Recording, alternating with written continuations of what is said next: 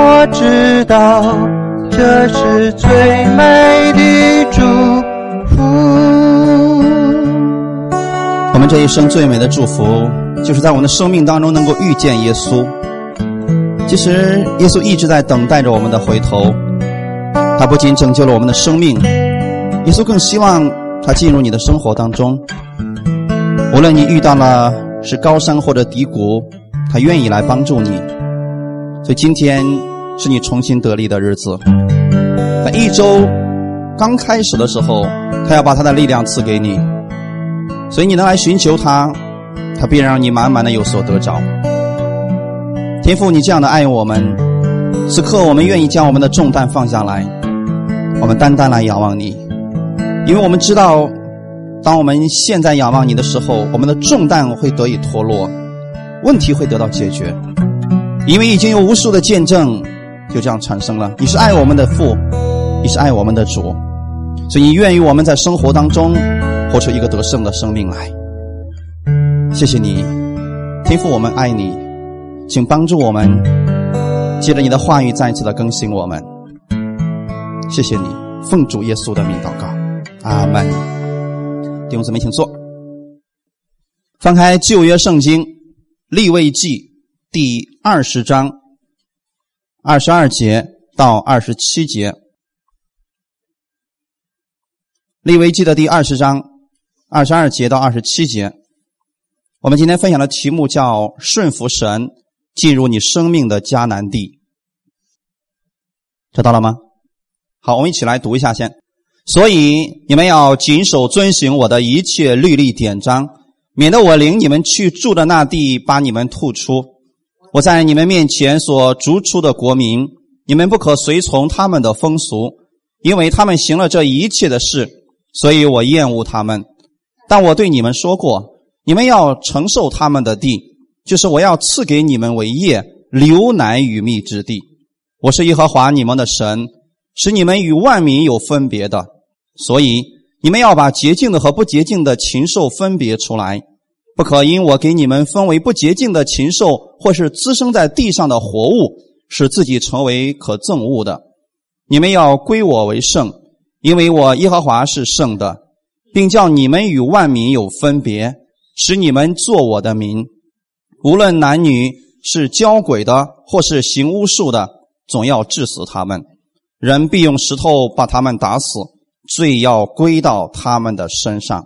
他们。好，我们一起先来做一个祷告。天父，我们谢谢你，谢谢你预备这个机会，让我们再一次回到你的话语面前。我们知道，当我们回到你的话语当中的时候，你会再次借着话语赐给我们力量，让我们这一周我们能靠着你这样的话语去行。因为我们知道，是你将我们从世界当中分别出来的。你也告诉我们，我们不必去随从世上的风俗，因为你给了我们一个更好的。感谢赞美主，你是我们的主，你是我们的神，你是让我们与世人有分别的。感谢赞美主，借着今天这样的话语，再一次让我们知道，我们要进入的是我们生命的迦南地。我们不是在旷野当中来来回回的那一群人，我们靠着耶稣基督的恩典，我们已经进入到丰盛的之地了。把这个时间完全交给圣灵，帮助我们开我们的眼睛，让我们看到我们所占之地乃是恩惠之地，也让我们带着这样的恩典去生活，活出恩典的样式来。奉主耶稣的名祷告，阿门，哈利路亚。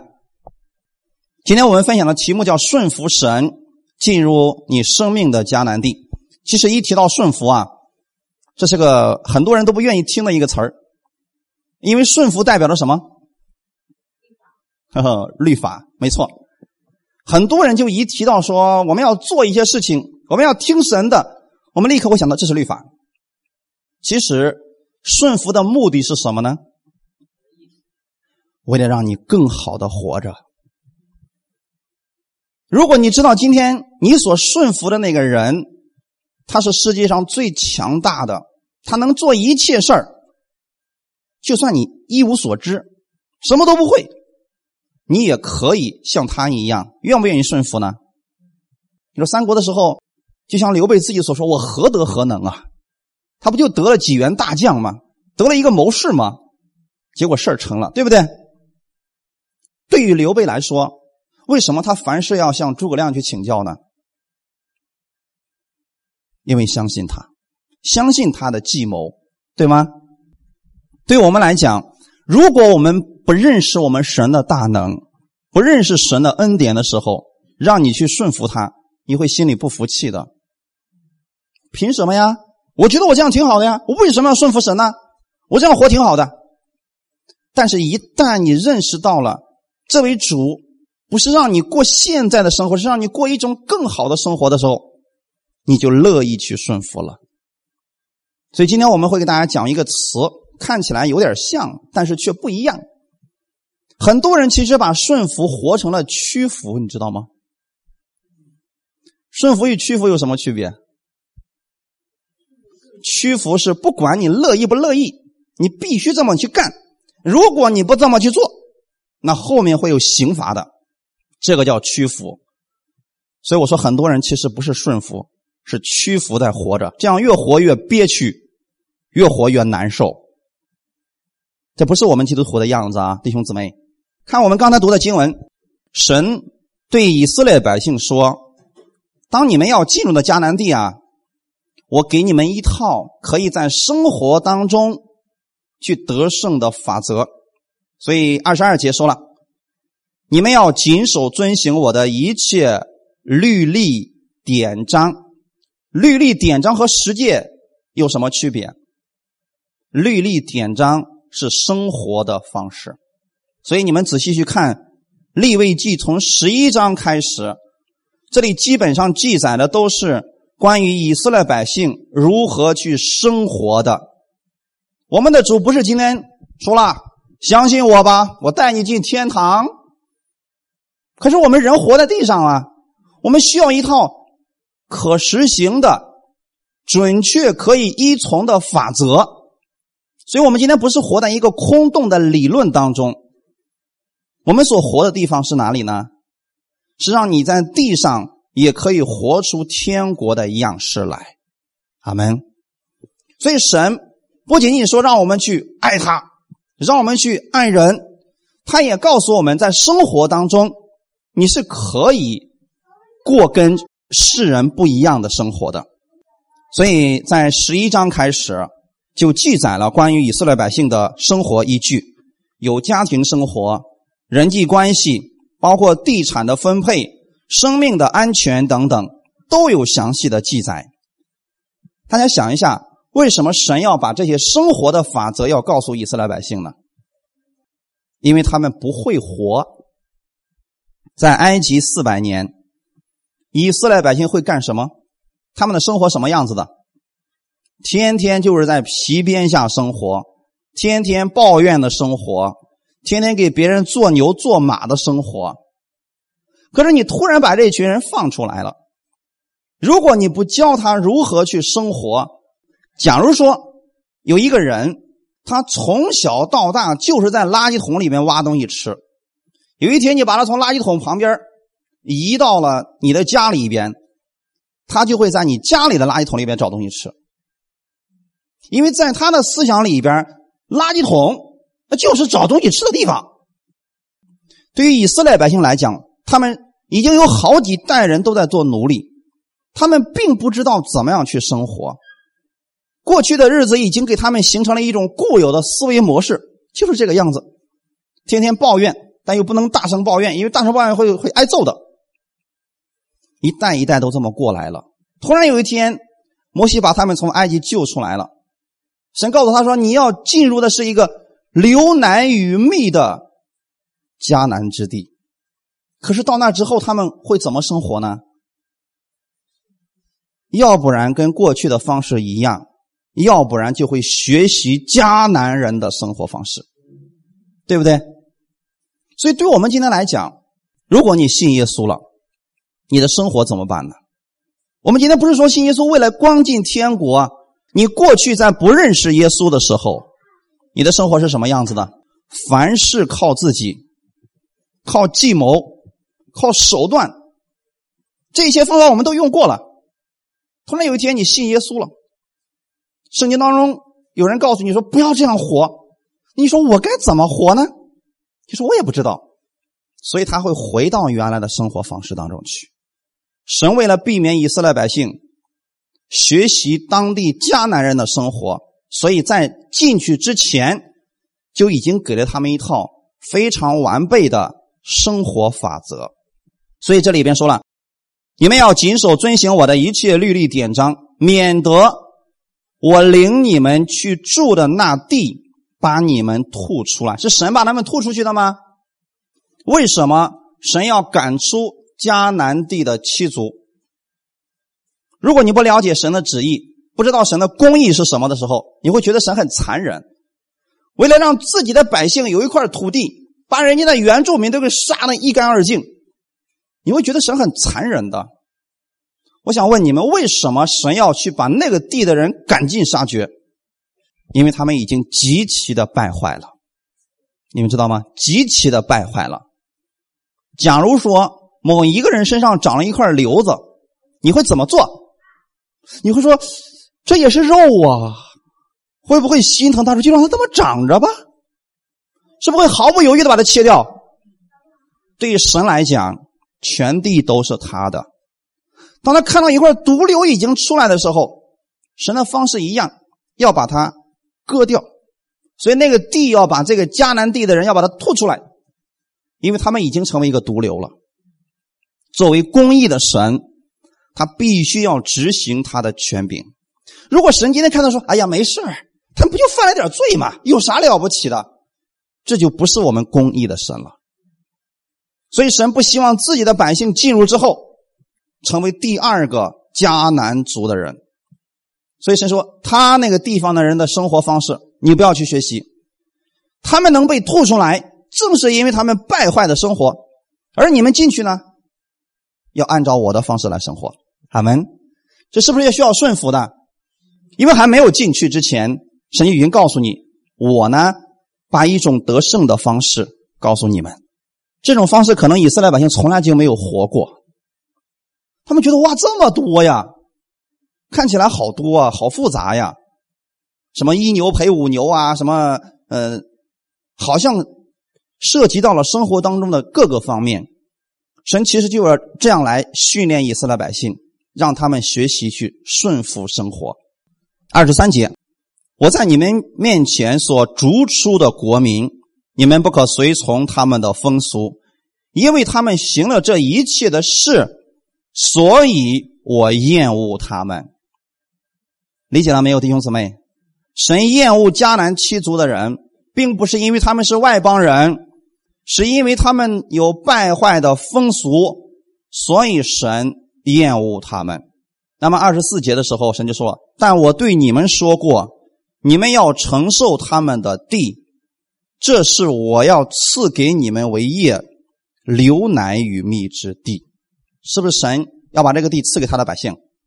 所以神的公义呢，就体现在这个地方了。神不会随随便便为了自己的孩子把别人家孩子弄的是呃没法生存的，不是这样的。因为他们已经作恶多端了。当时神跟亚伯拉罕立约的时候，那个地方的人罪恶还没有满盈。我们今天不知道什么时候罪恶会满盈，但是一定有一个标准。神一定是有一个标准的。一旦说人的罪恶程度达到了神的标准的时候，神就会伸出手进行毁灭。理解了没有？这就是我们的主。就算你不信耶稣，这个事情不是是不是存在？完全存在。不会因为你不相信他，所以就放过你，是一样的。但是对于他的百姓呢，他会用他的话语去管教你、纠正你。哈利路亚。原因是什么呢？二十四节后半节说了：“我是耶和华你们的神，使你们与万民有分别的，是不是分别为圣？”你们今天是不是圣徒？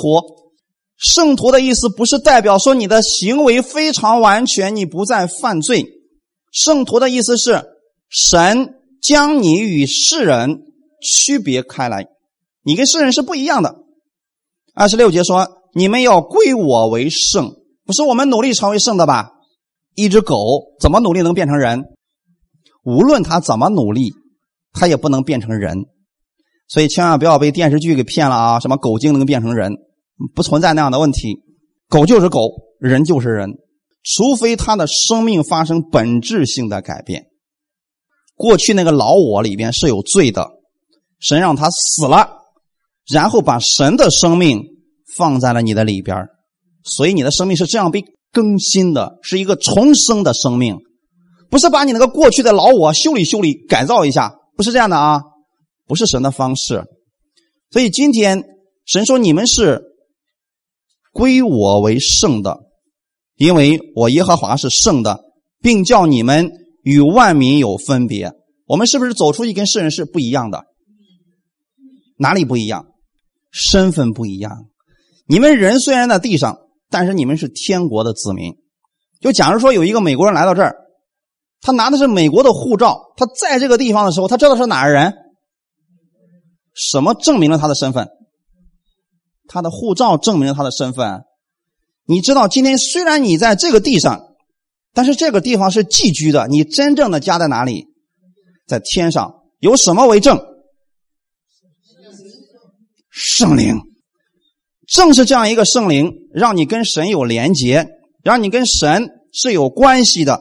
你是属于耶和华的，你是属神的人。阿门。因为你是属神的人，所以神说，有些世人的事儿啊，你别去干，你跟他们不一样。二十七节，我们来看一下：无论男女，是教鬼的，或是行巫术的，总要治死他们。人必用石头把他们打死，罪要归到他们身上。想问大家一个问题：为什么神不让他的百姓去教鬼或者行巫术？这点好像神很厌恶啊！除我以外，你不可有别的神。十诫里面第一条就是这样的。那为什么在生活法则当中，神也告诉他们说了，不要教鬼？为什么？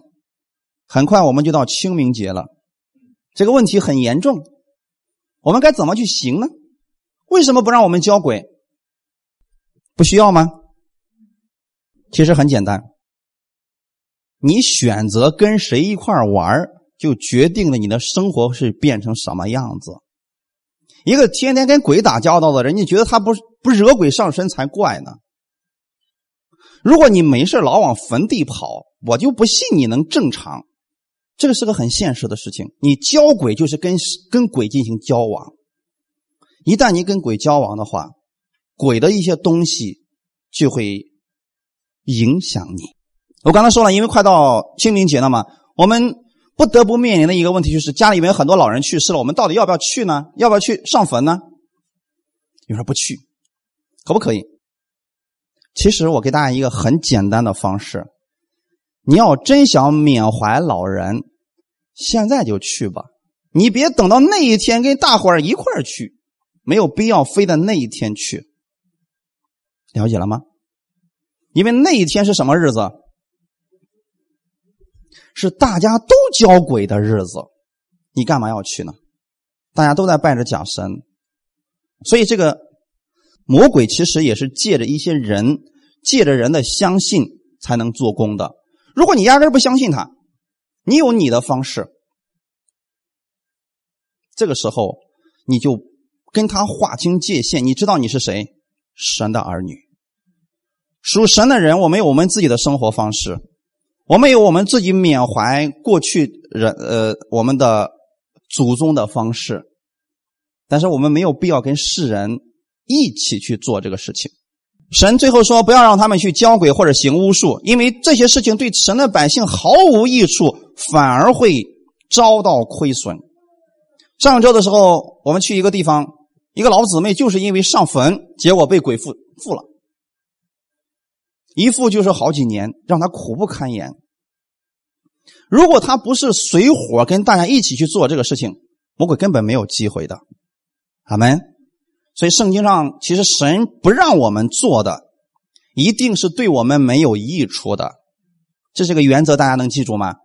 无论是旧约还是新约，神不让我们做的，一定对我们没有任何益处。就算你不理解。你也别去做，好没？你比如说圣经当中有很多不洁净的动物，比如说那什么獾呐、孔雀啦，什么那些东西不要吃。那你就别吃它了。你不要问为什么不能吃啊，那就肯定不能吃嘛。零二年的时候，有一些人乱吃，结果把非典都给吃出来了，是不是原因？有些人把孔雀都给吃了。你说孔雀有多少肉啊？我天，人家人家就是靠那些羽毛的，还得吸引人的好不好？他把毛给拔了，非得吃人家的肉，结果那个肉里面有毒，有病毒。所以神不让我们做的，一定是对我们没有益处的。那么反过来呢？当神让我们去行的事情，一定是对我们还有对别人都有益处的。哈利路亚。利未记的十八章三到四节。你们从前住的埃及地，那里人的行为你们不可效法；我要领你们到的迦南地，那里的人的行为也不可效法，也不可照他们的恶俗行。你们要遵我的典章，守我的律例，按此而行。我是耶和华你们的神，神已经将他的百姓分别为圣，所以你怎么样才能够过这种顺服神的生活呢？是靠着神的能力，你才能活出这样得胜的生活来。当然了，新约当中也有一些指导我们生活当中该怎样去行的原则，但这并不是靠着我们的力量去遵行的立功之法。这些描述，你比如圣经当中在新约里面也告诉我们说，不可以做这个，不可以做那个，这些对我们都是没有任何益处的。所以在新约当中，我们并不是靠着。哦，我没有做这个，所以神会喜欢我；我做了这个，所以神会讨厌我。不是靠这些来评判我们跟神之间的关系。我们跟神的关系是因为借着耶稣的血，我们跟神已经完全和好了。只是说，在我们的生活当中的时候，我们愿意按照神的方式去生活。我们知道神让我们所做的一定是对我们有益的。当你明白神是全然善，在它里边没有一点恶的时候。你就乐意去顺服他，而不是屈服。阿门。所以在新约当中，重点不是我们去做什么，而是耶稣为你做了什么。在圣经当中呢，有关教导告诉我们，那在我们生命当中动了功的，其实是我们的圣灵。帖撒罗尼迦前书第五章二十四节说：“那招你们的本是信实的，他必成就这事。”其实是告诉我们，当你说主啊，我愿意按照你的方式去生活，我不知道怎么样过才能过出一个有意义又得胜的生活、喜乐的生活的时候，神会亲自帮助你，他会亲自来帮助你的。所以今天神不是让天使来教导你，希伯来书里面告诉他不是让天使来教导你，是他亲自来引导你过得胜的生活。当我们愿意去遵神的话语去行的时候。我们确实会享受到这个祝福，我们称之为承受地图、承受祝福。承受祝福是什么样一个意思呢？就是本身啊，你看好了，看前面，这个祝福很大，对不对？突然压下来了，你需要把它接起来，是不是临到你身上了？这就是承受的意思。很多人只是知道有祝福啊，没有看见，所以也摸不着，也得不着。今天神让你做的是承受祝福，怎么样承受他的祝福呢？顺服他，相信他，按照他的这个话语去行的时候，你会亲眼看到这个祝福就会临到你的身上。所以我们看一段经文，《提多书》第三章六到八节。圣灵就是神借着耶稣基督，我们救主厚厚浇灌在我们身上的。好叫我们因他的恩得称为义，可以凭着永生的盼望成为后嗣。这话是可信的。我也愿你把这些事切切实实的讲明，使那些以信神的人留心做正经事业。这都是美事，并且与人有益。阿门。保罗对提摩太在最后的时候。给他有一些劝告，就是告诉我们说：你今天知道我们是凭着神的恩典得成为义的，我们也是靠着这个恩典，凭着永生的盼望成为神的后嗣。什么是永生呢？丰盛生命的一种祝福。所以我们盼望的是神，你今天已经把我带入到迦南地了，我是带着这个盼望我成为了神的后嗣，就是要继承产业的。这话是可信的，就是你要相信他。如此相信，你就必然会如此看见。我也愿你把这些事切切实实的讲明，使那些已经信神的人留心做正经事业，这都是美事这里面括号里面说了，留心行善，这都是美事，并且与人有益。所以今天我把这个话告诉你们，让你们知道，你们不应该是在旷野当中打转的那一群人。今天你们应该是在迦南地的人，你们的生活不应该是还在旷野里边到处溜达的一群人，无所事事的一群人。你们早应该进入到迦南地去承受地土了。阿门。在希伯来书的第六章十三到十八节里边有一段经文非常的经典。当初神应许亚伯拉罕的时候。因为没有比自己更大的可以指着启示，他就指着自己启示说：“论福，我被赐大福给你；论子孙，我必叫你的子孙多起来。”这样，亚伯拉罕既恒久忍耐，就得了所应许的。人都是指着比自己大的启示，并且以启示为实据，了结各样的争论。照样，神愿意为那承受应许的人格外显明他的旨意是不更改的。就启示为证，借着这两件不更改的事神绝不能说谎，好叫我们这逃往避难所、持定摆在我们前面指望的人，可以大得勉励。当初神给亚伯拉罕是不是这样讲的？论福，我必赐大福给你；论子孙，我必叫你的子孙多起来。当神给亚伯拉罕说这个话的时候，亚伯拉罕有没有儿子？那如果是你，你心里会怎么想？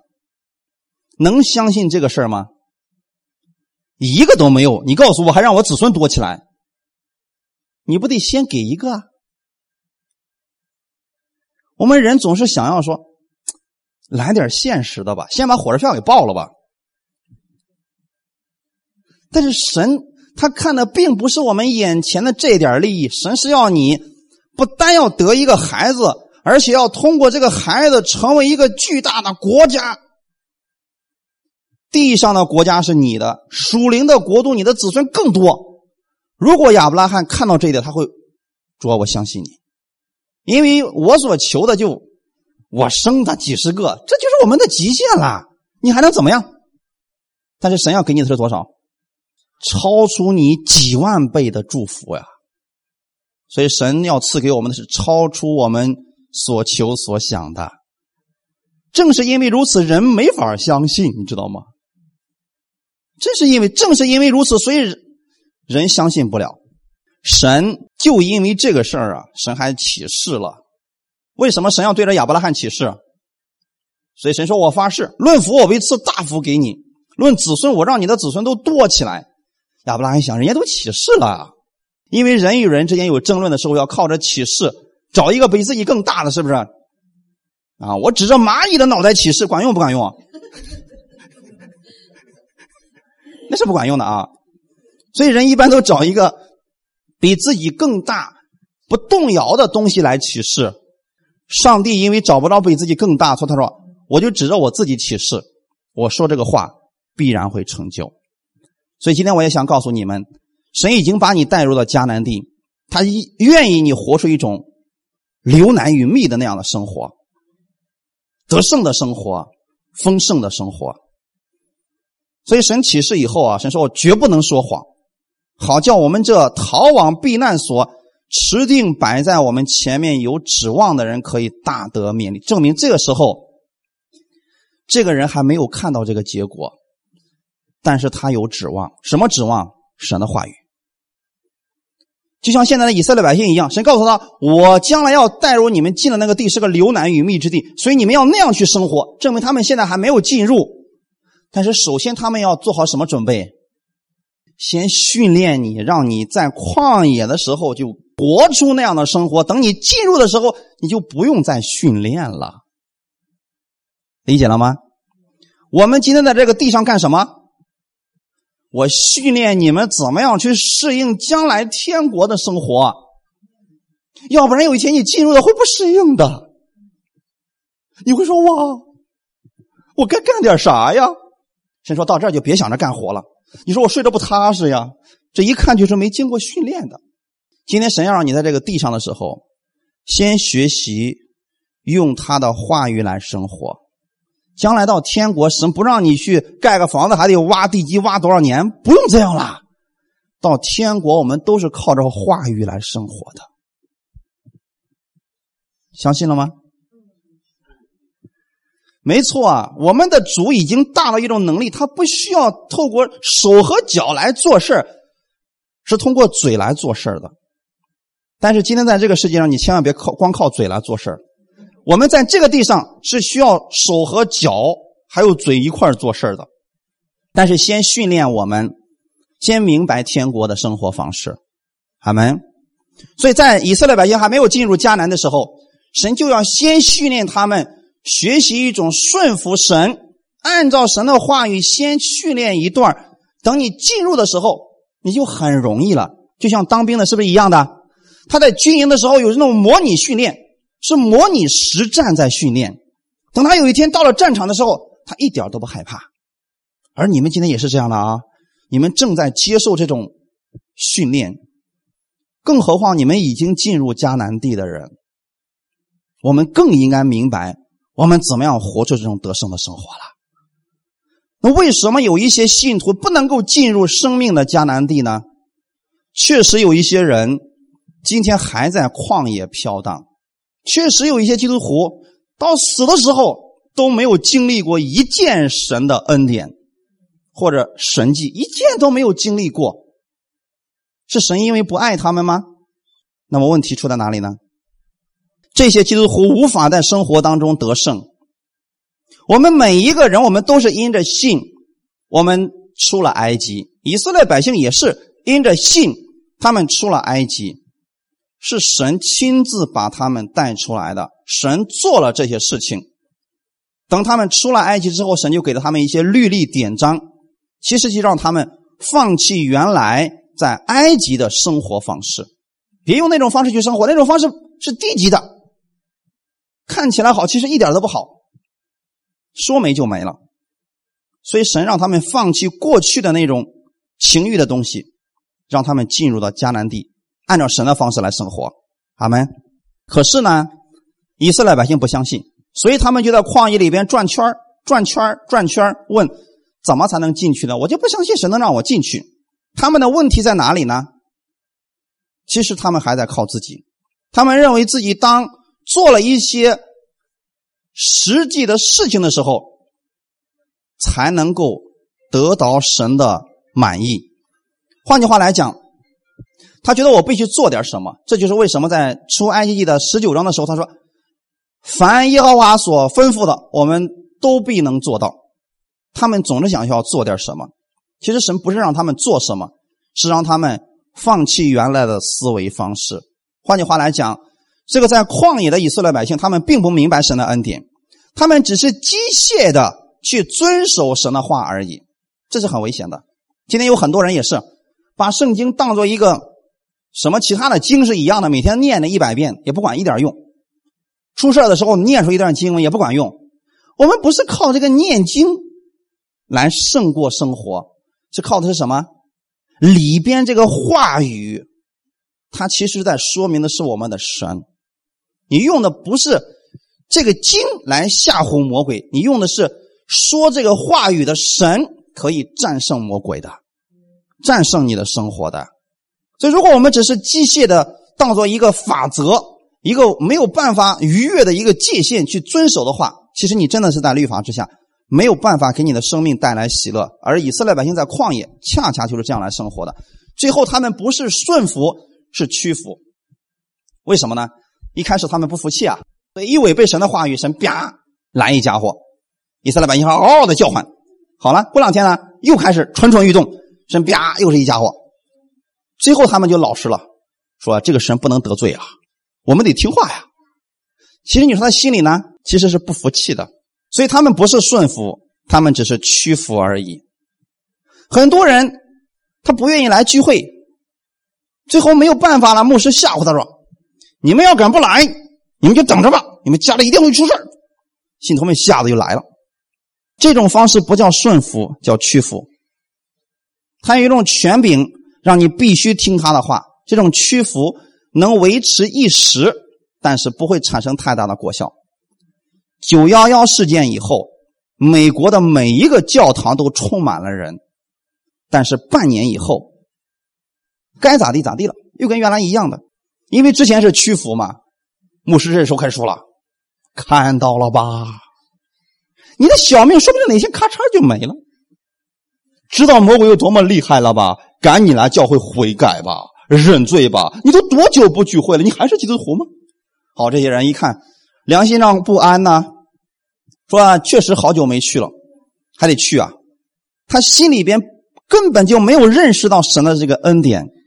他只是屈服于神，说：“哇，你太可怕了，我我我玩不过你，我暂时的，我先听你的行不行？”可是，一看环境好像没牧师所说的那么糟糕啊，他又回去了。以色列百姓正是这个样子的，所以神的心意其实原本是让我们从做什么，其实转移到仰望他、依靠他。以色列百姓在旷野是靠自己在做。但是等到进入迦南地之后，他们的一切都已经改变了，很多东西跟过去就不再一样了。我们得胜，其实并不是靠着自己的努力想办法去得胜，是今天你明白了耶稣已经得胜了，所以你使用耶稣的权柄和能力去得胜。看一段经文，《约翰一书》第四章十六节到十七节。好，我们一起来读一下：神爱我们的心，我们也知道，也信，神就是爱，住在爱里边的，就是住在神里边，神也住在他里边。这样，爱在我们里边得以完全，我们就可以在审判的日子坦然无惧，因为他如何，我们在这世上也如何。这段经文其实告诉我们：今天你不是努力的去爱神，是让神来爱你。今天你不是努力的去为基督而活，这是很多教会都在喊的口号啊！你要努力为基督去活呀！怎么去理解这句话呢？你是活在基督里边。今天你不是努力的去爱神，你是住在神的爱里边。所以，我们今天不是靠做什么你才在基督里边，你是靠着信你就进入到基督里边。阿门。同样的，你是靠。做什么神才爱你的吗？也不是，因为你相信神爱你，所以你就能住在神的爱里边。哈利路亚。罗马书第四章十三到十四节说：“因为神应许亚伯拉罕和他后裔必得承受世界，不是因律法，乃是因信而得的义。若是属乎律法的人才得为后嗣，信就归于虚空，应许也就废弃了。所以今天。”你一定要明白，你能够进入到丰盛的牛奶与蜜之地，并不是因为你做了什么。你可不可以得到神全部的祝福？是不是每个人都可以呢？每一个相信耶稣的都可以。所以不要说，哎呀，他信的好，所以神祝福他。哎呀，人家那个呃祷告的多，所以神就听他祷告。不是这样的，这都是行为。今天你是靠着信，所以进入到基督里边住在了神的爱里边，亚伯拉罕的后裔必得承受世界，不是因律法。律法的特点是什么呢？你要努力去做，透过你的好行为去取悦神。如果你遵守不了神的诫命，你就落在咒诅当中，这就是律法。但是在神的里边，神说：“你今天因信你是亚伯拉罕的后裔，你必要承受世界。”哈利路亚。神的应许在圣经上有很多，实际上你可以承受这个应许，靠的不是你做了什么，是你正确的去相信他，相信他就是这样爱你，愿意给你，所以你知道你住在基督里边，你知道你住在神的爱里边。第二代以色列百姓能够进入迦南地，靠的是什么？是他们的行为好吗？今天我要让约书亚把你们带领进去，你们相信吗？以色列百姓说：“我们信。”他们就进去了，并不是别的，并不是说：“哎呀，我觉得你们第二代已经长记性了，你们的行为比你们的老爸老妈好太多了，所以你们可以进去了。”没有，没有这个应许。他们跟过去其实差不多，跟他的长辈差不多，但是第二代能够进入到迦南地，是因为他们相信，他们相信神对约书亚所说的话语，所以《约书亚记》是一卷非常重要的一卷书。你会发现，在旷野当中，以色列百姓的生活跟他们进入到迦南地，他们的生活是有区别的。虽然他们都遇到了征战，但是在迦南地里边的征战。不是靠着以色列百姓去得胜的，靠的是谁？在旷野的时候，他们也遇到了敌人。摩西在山上，离敌人老远了。摩西在那举着手祷告：“百姓们呐，冲吧！我在后面跟你们祷告。”但是到了迦南地的这群百姓，是不是也遇到了征战，也遇到了敌人？百姓们在后面待着，神亲自去征战。这是很重要的一个事情。你要活在哪个里边？是在旷野里边那群百姓那样的生活呢，还是到了已经进入到迦南地那样的生活呢？你会发现，迦南地之后的都是神亲自在做事情，约书亚亲自在前面做事情，而且他的那个智慧都不是百姓们自己想出来的，是神直接告诉约书亚，约书亚去执行就可以了。战胜耶利哥城的时候，谁的功劳？是不是很清楚是神的功劳？但是如果这个话当时你是约书亚的话，你能不能相信？神对你说了，你是不是也觉得耶利哥城比较难攻啊？约书亚说：“是啊，我们都看了一圈回来了，这城墙根本就没有什么缝，所以我们根本进不去，人家关着城门，我们进不去啊。”神说：“过来，我告诉你一个方法。”这时候约书亚去了，说：“神呐啥方法呀？你带着所有的以色列百姓绕着城一天一圈到第第七天的时候绕七圈，然后你们只要一喊，这个城就轰然倒塌。如果这个话给你，你能不能相信？真的，神这个话语临到这儿的时候，你能相信多少？这时候，如果是我们人或者，说主啊，你能不能给个别的方法？你这方法看起来一点都不起作用啊！这方法在军事史上从来没有过的，这这行不行啊？可是神就是这样的。今天神的话语在你手里边拿着。里面确实有很多你是根本没有办法理解，你是写的是什么东西啊？我完全不理解，这看起来一点作用都没有的。歌神说：“这就是我的方法。你看起来这个是愚拙的，我就用这个愚拙的方法战胜那些聪明的人。”约书亚对神其实是顺服而不是屈服。神如此说，约书亚就如此去做，结果看到神迹了。在新约之下，你们也是这样的。你们已经站在迦南地了。当遇到各种各样的问题的时候，你只需要看神的话语怎么说，你怎么去做就 OK 了。剩下的事就交给神吧。简单不简单？太简单了。你说不理解呀？不是你理解的可以做的，有很多事你都理解不了的。但是我们要学习像约书亚一样，顺服神，进入你的迦南地。进入之后呢？继续顺服，你就会看到神迹的。哈利路亚！在约书亚记里边有很多这样的一些句子，我特意给大家找了出来，你们可以去自己去读。举一个例子啊，约书亚记的十一章第九节，约书亚就照耶和华所吩咐他的去行。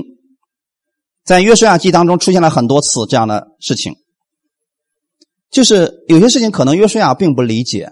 但是他就照着耶和华所吩咐的去行，结果看到了神迹。你们再去看摩西的服饰，几乎全是这样的：耶和华如何说，他就如何说；耶和华如何吩咐，他就如何做。结果没有一件不成功的。这就是我们的方法。你手里读的圣经，也许有很多你不理解，但你按照神的方式去生活的时候。得胜就会让你亲眼看到。我们读一段经文，《约书亚记》的第一章五到八节。我们看看这个约书亚，他到底得胜的秘诀是什么？既然他是进入迦南地的人，那我们就看他跟其他的人有什么样的不一样之处。很多时候，我们也相信耶稣，我们也相信耶稣与我们同在，我们相信他万事都能，并且愿意帮助我们。只有你如此相信，你去默想的时候，天父的这个祝福才能让你承受。好，约书亚记的第一章五到八节，我们一起来读一下：你平生的日子，必无一人能在你面前站立得住。我怎样与摩西同在，也必照样与你同在。我必不撇下你，也不丢弃你。你当刚强壮胆，因为你必使这百姓承受那地为业，就是我向他们列祖起誓应许赐给他们的地。只要刚强，大大壮胆，谨守遵行我仆人摩西所吩咐你的一切律法，不可偏离左右，使你无论往哪里去都可以顺利。这律法书不可离开你的口，总要昼夜思想，好使你谨守遵行这书上所写的一切话。如此，你的道路就可以亨通，凡事顺利。阿门。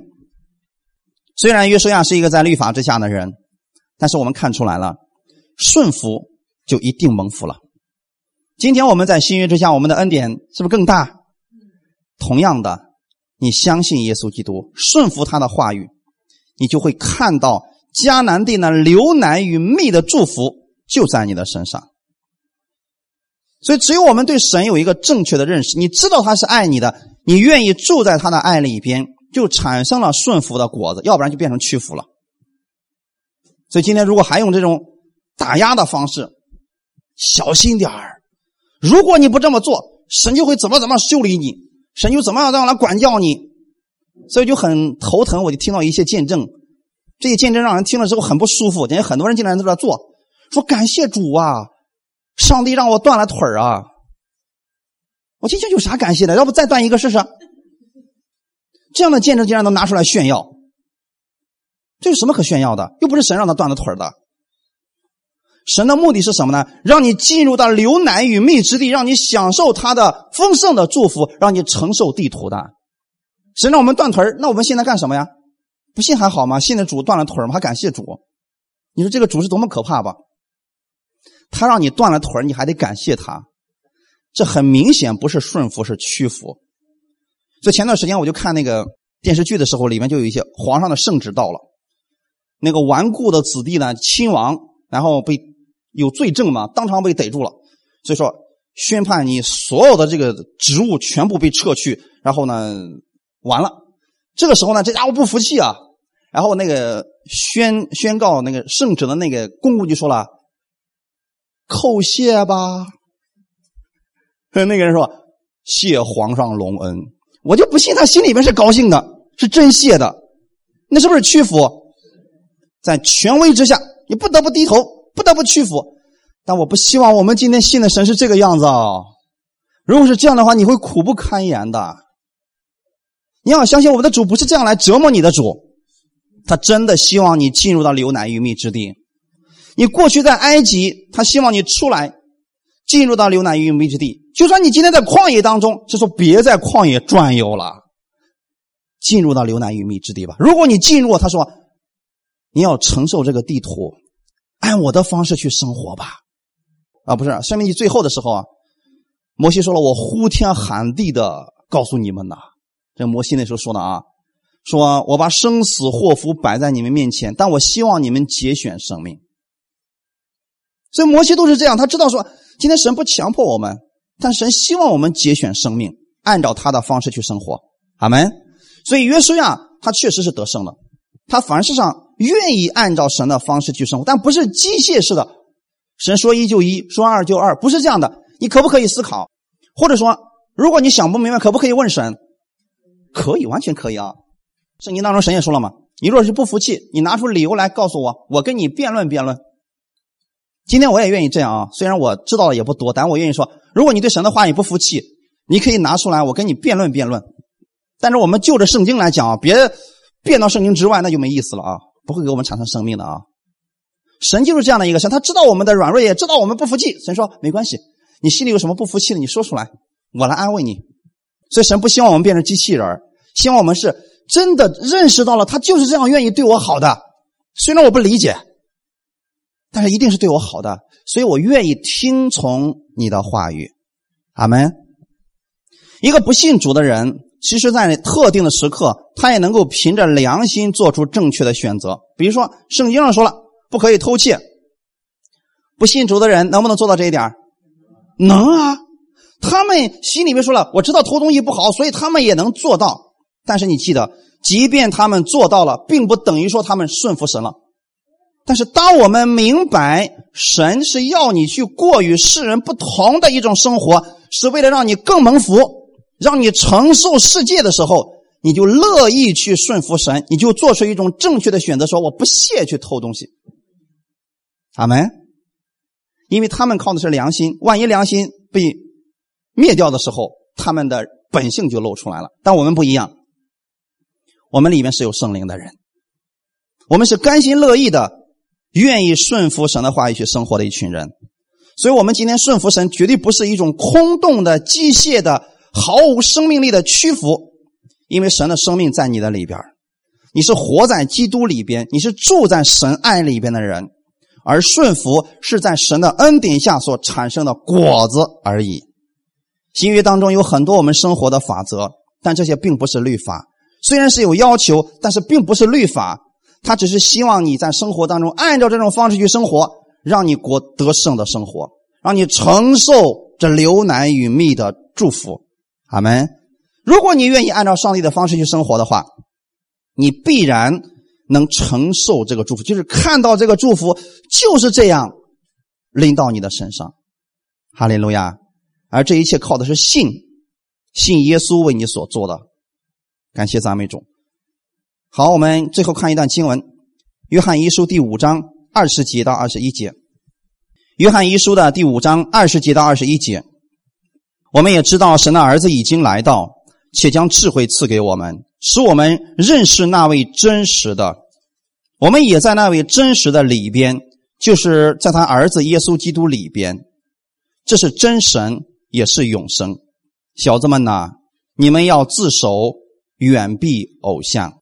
在新约之下，再次提到了说，你们要自守，远避偶像。我们一开始读的是不是旧约里边的内容？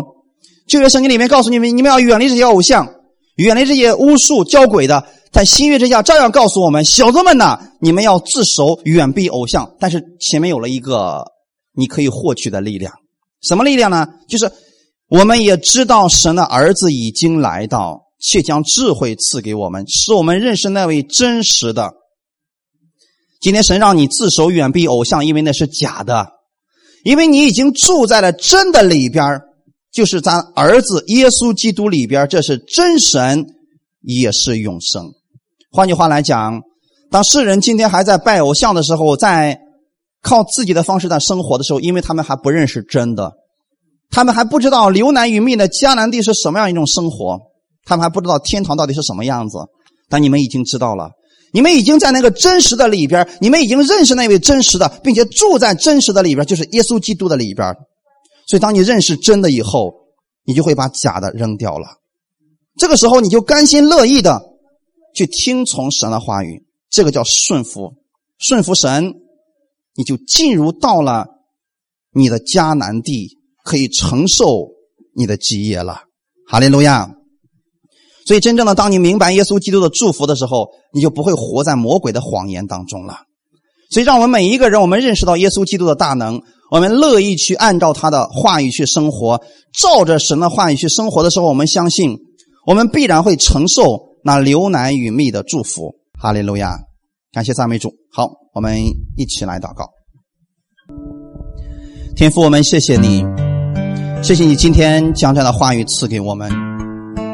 顺服不是屈服，我们不是说主啊，我想不明白，你不让我们明白，你会给我们机会，让我们明白你的爱，明白你的祝福。你不是希望我们活在这个世界上越活越痛苦，到最后一无所有。你是希望我们进入到迦南地，你给我们所赐下的流奶与蜜的祝福。你愿意我们活出跟世人不一样的生活，但不是比世人更差，而是活得比世人更好。你让我们在这个地上的时候就可以享受你丰盛的供应，因为在迦南地里边，你把一切都做好了。你只是让我们单单的相信你，相信你是美好的神。相信你愿意帮助我们，使我们从心里边甘心乐意的来顺服你。我知道你是美好的神，你会带领我进入美好之中，你会带领我进入丰盛之地。所以我相信，这一周的生活是不一样的一周。你已经得胜了，我靠着你是可以得胜的。你是智慧的主，所以我靠着你，我可以拥有你的智慧。天父，请把智慧赐给我，让我在这一在这一周当中，我靠着你的话语去生活，活出一种与世人完全不一样的生活，是你所愿意我们去过的一种生活。帮助我们更更新我们的思想，更新我的心思意念，让我有一颗乐意去寻求你话语的心。愿意按照你的话语去生活、去服侍，感谢赞美主。我相信我是承受世界的人，我像亚伯拉罕一样，我蒙受你的祝福，我也会把你的祝福带给我身边的人。感谢赞美你，一切荣耀都归给你。奉主耶稣的名祷告，阿门。